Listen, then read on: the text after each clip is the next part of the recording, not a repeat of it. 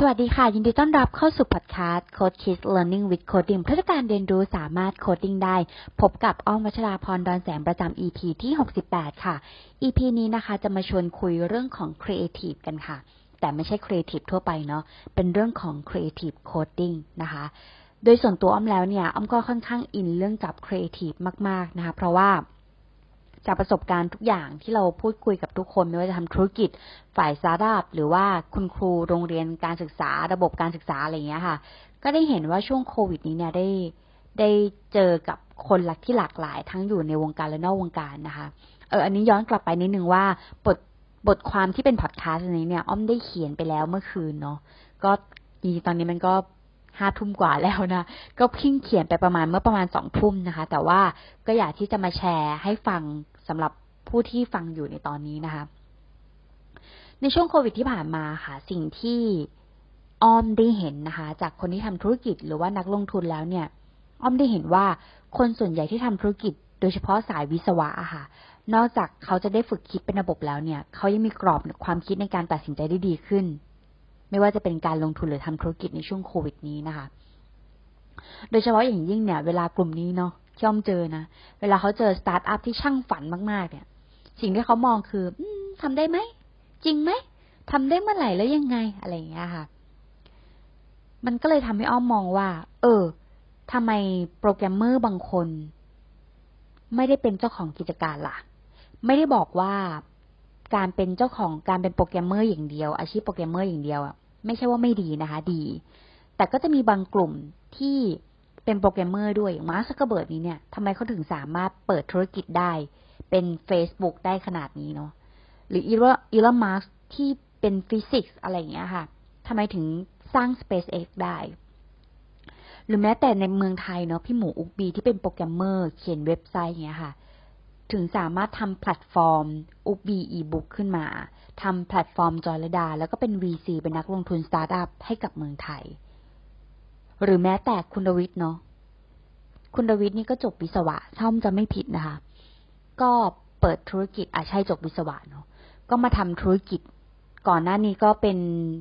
เหมือนอยู่ฝั่งของนักลงทุนที่หลักทรัพย์เนาะเป็น trader แล้วก็ตอนนี้กลายมาเป็นนักธุรกิจเนี่ยค่ะหรือแม้แต่คนที่อยู่ใกล้ตัวอ้อมที่เป็นนักลงทุนเทรดหุ้นอย่างเงี้ย จบสายวิศวะหมดเลย ไม่ใช่ว่าอาชีพนี้สายอื่นจะทำไม่ได้นะคะ แต่คนที่จบวิศวะ ส่วนใหญ่นี้เนี่ย เขาจะประสบความสำเร็จมาก ๆ ในทางด้านอาชีพการงานของเขา หรือสายวิทย์คอมอะไรอย่างเงี้ยค่ะ มันก็เลยเอะว่า เออ เออทำไมเนาะความต่างอะ อันนี้ในมุมส่วนตัวของอ้อมเองนะคะ ขอบอกว่าบทความนี้คือมุมส่วนตัวของอ้อมเองก็คือ ความต่างอยู่ที่ความคิดสร้างสรรค์ค่ะ เราอะมักจะบอกว่าเราอะเป็นคนประเภทใดประเภทหนึ่งเสมอ เช่น ถ้าเราเป็นคนสมองซีกซ้าย คิดอย่างเป็นระบบพวก logic เยอะๆมันจะเป็นคนที่ขาดความคิดสร้างสรรค์ หรือเวลาเราเจอคนบอกว่าฉันน่ะเป็นคนสมองซีกขวาความฉันมีความคิดสร้างสรรค์สุดโต่งเลย ไอ้เรื่องรายละเอียดยิบย่อยอย่างเงี้ยฉันจะไม่ทำฉันไม่มีโฟล์อะไรเงี้ย ฉันไม่มีแบบอะไรประมาณเนี้ย เราก็จะเจอคนแบบนี้ที่บอกตัวเองเหมือนกันว่าตัวเองไม่เหมาะกับงานนี้ เพราะว่าเราเป็นคนสมองซีกซ้ายหรือสมองซีกขวามากเกินไป ซึ่งอ้อมก็ไม่เถียงนะคะ แต่ก็ไม่ได้ดีเสมอไป ถ้าเอาเข้าจริง ๆ ในช่วงสถานการณ์โควิดที่ผ่านมาเนี่ย อ้อมเห็นเคสหลายบริษัทมาก ๆ เลย ตั้งแต่โด่งดังจนปิดตัวตนเจ๊งไปอย่างเงี้ยค่ะ สมมุติว่าถ้าเป็นบริษัทที่ทำงานเหมือนแบบต้องมีแบบแผนที่ชัดเจนเท่านั้นตึ๊ดตึ๊ดตึ๊ด ต้องเสนอที่ประชุมต้องผ่านกรรมการถึงจะอนุมัติได้ และในการทำงานแต่ละครั้งต้องมีข้อมูลมาให้ครบก่อน ถ้าไม่ครบจะไม่ทำต้องรอให้พร้อมก่อน ถ้าทำตามอย่างเงี้ย ถ้ายังทำอย่างนี้ต่อไปเนี่ย ในช่วงสถานการณ์นี้หรือว่าช่วงโควิด เนี่ย มันก็คงต้องปิดตัวค่ะ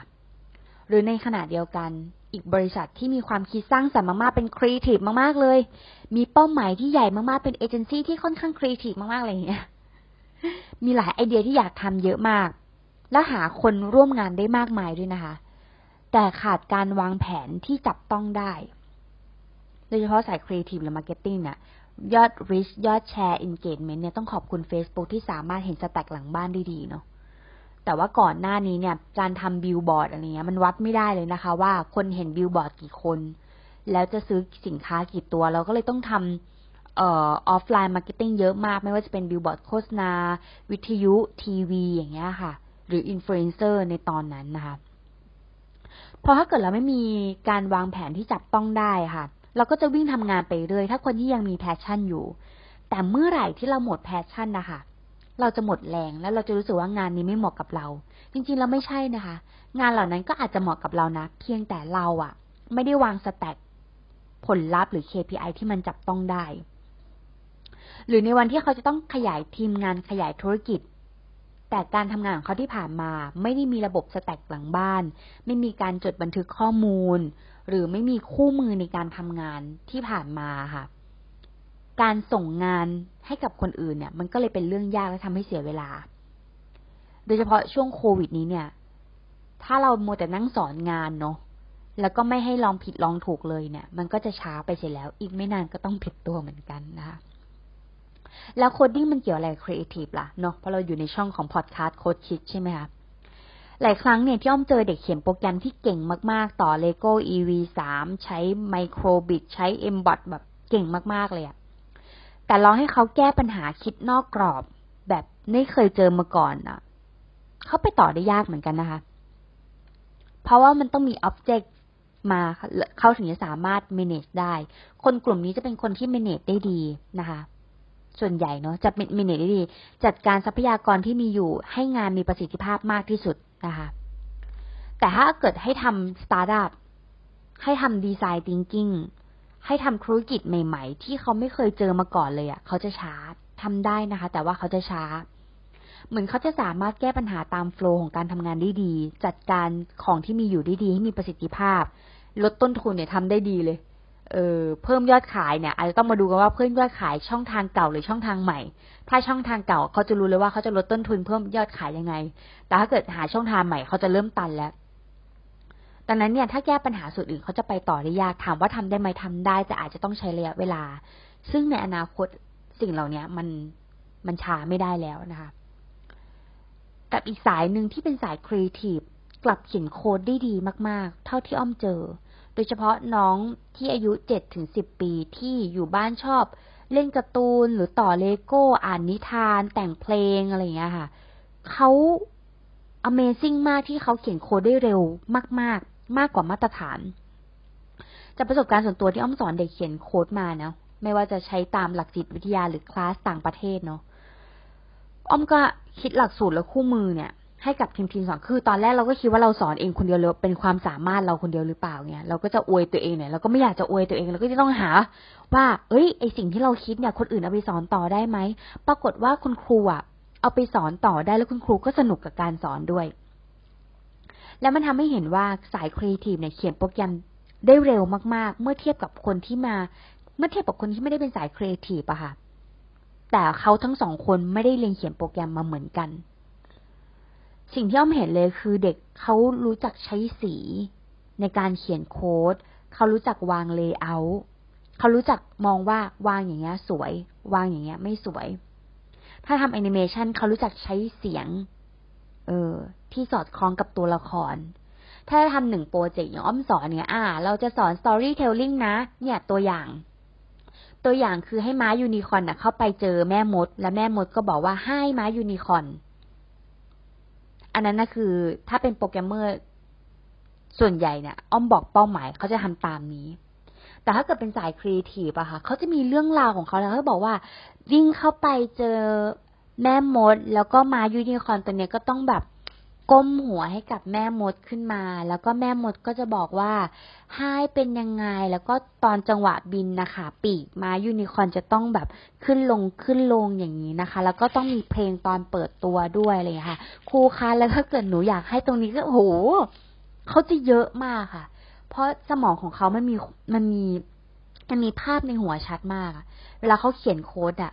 เขาเลยชอบอะไรที่มันแบบสมบูรณ์ไงเออ ไม่ได้ทำแบบ ให้จบจบไปนะไม่ได้เก็บแต้มเขาเรียกว่าไม่ได้ทำเก็บแต้ม ดังนั้นเนี่ยมันส่งมันส่งผลให้เวลาที่เขาออกแบบหน้าเว็บไซต์อะค่ะ ออกแบบตัวละคร วาง layout UX UI ของแอปพลิเคชัน MIT Inventor App เนี่ยเขาทำได้ดีมากเลย แล้วก็อ้อมรู้สึกว่าครีเอทีฟเนี่ย มันมีผลมาก ๆ ในอนาคต เพราะว่าวันก่อนอ้อมได้ไปทานข้าวกับพี่ท่านหนึ่งที่ดังมากดังมากตอนนี้งานเขาก็ยุ่งมากนะแล้วก็ทำธุรกิจอาหารแบบหนึ่งเออ ซึ่งเป็นที่โด่งดังมากในตอนนี้นะคะ แล้วก็เป็นคนที่นำเทรนด์แล้วก็เป็นคนที่ฉีกวงการ marketing ด้วยนะคะ ซึ่งพี่เขาเองเนี่ยก็เป็นคนที่มีทั้งสมองซีกซ้ายแล้วก็สมองซีกขวา นั่นคือหนึ่งเขาจบสายวิศวะมาค่ะ สมองซีกซ้ายเนี่ยทำงานอย่างเต็มที่เลย เพราะว่าการออกแบบระบบโฟล์อาโฟล์ อาหาร Data a n a l y t i c เขาเข้าใจว่าต้องทำยังไงจ่ายเท่าไหร่ทำยังไงให้ลดต้นทุนทำยังไงให้เพิ่มกำไร โดยที่ลดต้นทุนไปด้วยทำยังไงให้กำไรขยายเพิ่ม ส่วนสมองซีกขวาของเขาอะค่ะ คือความคิดสร้างสรรค์ เขาทำกราฟิกเองเนาะเพราะว่าบอกว่าโอ้ยช่วงเวลาโควิดนี้เนี่ย คิดอะไรก็ทำเลย คิดอะไรแคมเปญก็ขายเลย ไม่ต้องรอทีมงานหรอกกราฟิกอะไรก็ทำเองหมดเลย ช่วงโควิดมันต้องเร็วเท่านั้นถึงจะรอด เขาบอกอย่างนี้นะคะ และการที่เขาได้มีสมองซีกขวาค่ะ ความคิดสร้างสรรค์เนี่ยเขาได้เข้าไปนั่งในใจลูกค้า ว่าลูกค้าต้องการอะไร จาก hard skill ที่เขาอ่าน Data ขึ้นมาเนาะแล้วเขาต้องจินตนาการว่า เอ๊ะลูกค้ากลุ่มนี้มันสนใจยังไงมันเป็นยังไงนะเขาถึงสามารถปรับแคมเปญตามกลุ่มลูกค้าได้ในช่วงเวลาโควิดทำให้ช่วงโควิดนี้เนี่ย เขาสามารถรักษาธุรกิจเดิม จ่ายเงินเดือนครบทุกคน ไม่ลดเงินเดือน อ่านะคะ แล้วก็สามารถเปิดธุรกิจใหม่ได้อีกสามสี่ตัว ก็ถามว่าเฮียสามสี่ตัวเลยเหรอเฮียเอาเวลาที่ไหนเนี่ยก็บอกว่าก็ต้องทำเนาะ แต่เนี้ยมองว่าครีเอทีฟหรือว่าความคิดสร้างสรรค์นะคือสิ่งที่เราต้องให้ความสำคัญมากมากมากมากเพราะว่าเด็กยุคใหม่อะค่ะ สมองซีกเดียวไม่พอแล้วนะคะ เนื่องจากหน้าที่ใดหน้าที่หนึ่ง หุ่นยนต์และ AI สามารถมาทำงานแทนเรา ถ้าอยากจะรอดต้องบริหารทั้งสมองซีกซ้ายและสมองซีกขวาให้เป็นนะคะอันนี้คือสิ่งที่อ้อมเขียน เพราะอะไรรู้ไหมคะอะโอเคต่อต่อไปถ้าสมมติว่าอ้อมจะทำแคมเปญ marketing อ้อมไม่ต้องมานั่งอ่าน Data แล้วนะอ้อมอ่านใช้ Alexa Alexa แคมเปญนี้มันเป็นยังไงอยากได้ข้อมูล research มาสักสิบโมเดลsearch มาให้หน่อย Alexa ก็อาจจะส่งโมเดลอันนั้นมาให้อ้อมก็ได้นะคะ โดยที่อ้อมไม่ต้องไปนั่งเสียเวลาอ่านข้อมูลแบบ เจ็ดสิบแปดสิบหน้า แต่ Alexa สามารถพิจิตรแล้วก็เลือกข้อมูลที่เหมาะสมให้อ้อม หน้าที่ของอ้อมคือใช้จินตนาการหรือว่าสมองซีกขวา มาดูว่าเฮ้ยมันจริงไหมมันใช่ไหม ในขณะเดียวกันสมองซีกซ้าย Data พวกนี้ Alexa ส่งมาให้เราแล้ว หรือในขณะเดียวกันถ้าอ้อมเป็นคนที่สมองซีกซ้ายมากๆ แล้วอ้อมต้องการสมองซีกขวา อ้อมก็อาจจะเป็นคนที่ต้องการขอความช่วยเหลือออสมมติอ้อมอยากทำแคมเปญ แพลตฟอร์มที่เกี่ยวกับ VR ก็คือสามารถใส่กล้องแล้วก็สามารถเขียนโค้ดไปด้วยกระโดดไปด้วย ให้เห็นเลย อ้อมก็ยังมองว่า เอ้ยมันมันจะดีไซน์ยังไงนะ เรามีความรู้สึกว่าเราอยากได้ VR สอนเด็กเขียนโค้ดนะ แล้วก็ให้เด็กสามารถกระโดดกระโดดดึงดึงดึงดึงดึงแล้วก็เขียนโค้ดไปด้วยเข้าใจเลยว่าซ้ายขวาเป็นยังไง แล้วเราจะทำยังไงดีให้มันสนุก อ้อมก็ยังต้องใช้ครีเอทีฟหรือความคิดสร้างสรรค์ในการที่อ้อมจะ role play เลยว่าเด็กถ้าอ้อมเป็นเด็กอ้อมจะเจออะไรบ้าง หรือในขณะเดียวกันอ้อมอาจจะต้องจ้างทีมการ์ตูนแอนิเมชันแพลตฟอร์มต่างๆบอกเฮ้ยมาช่วยกันคิดหน่อย เสียงแบบนี้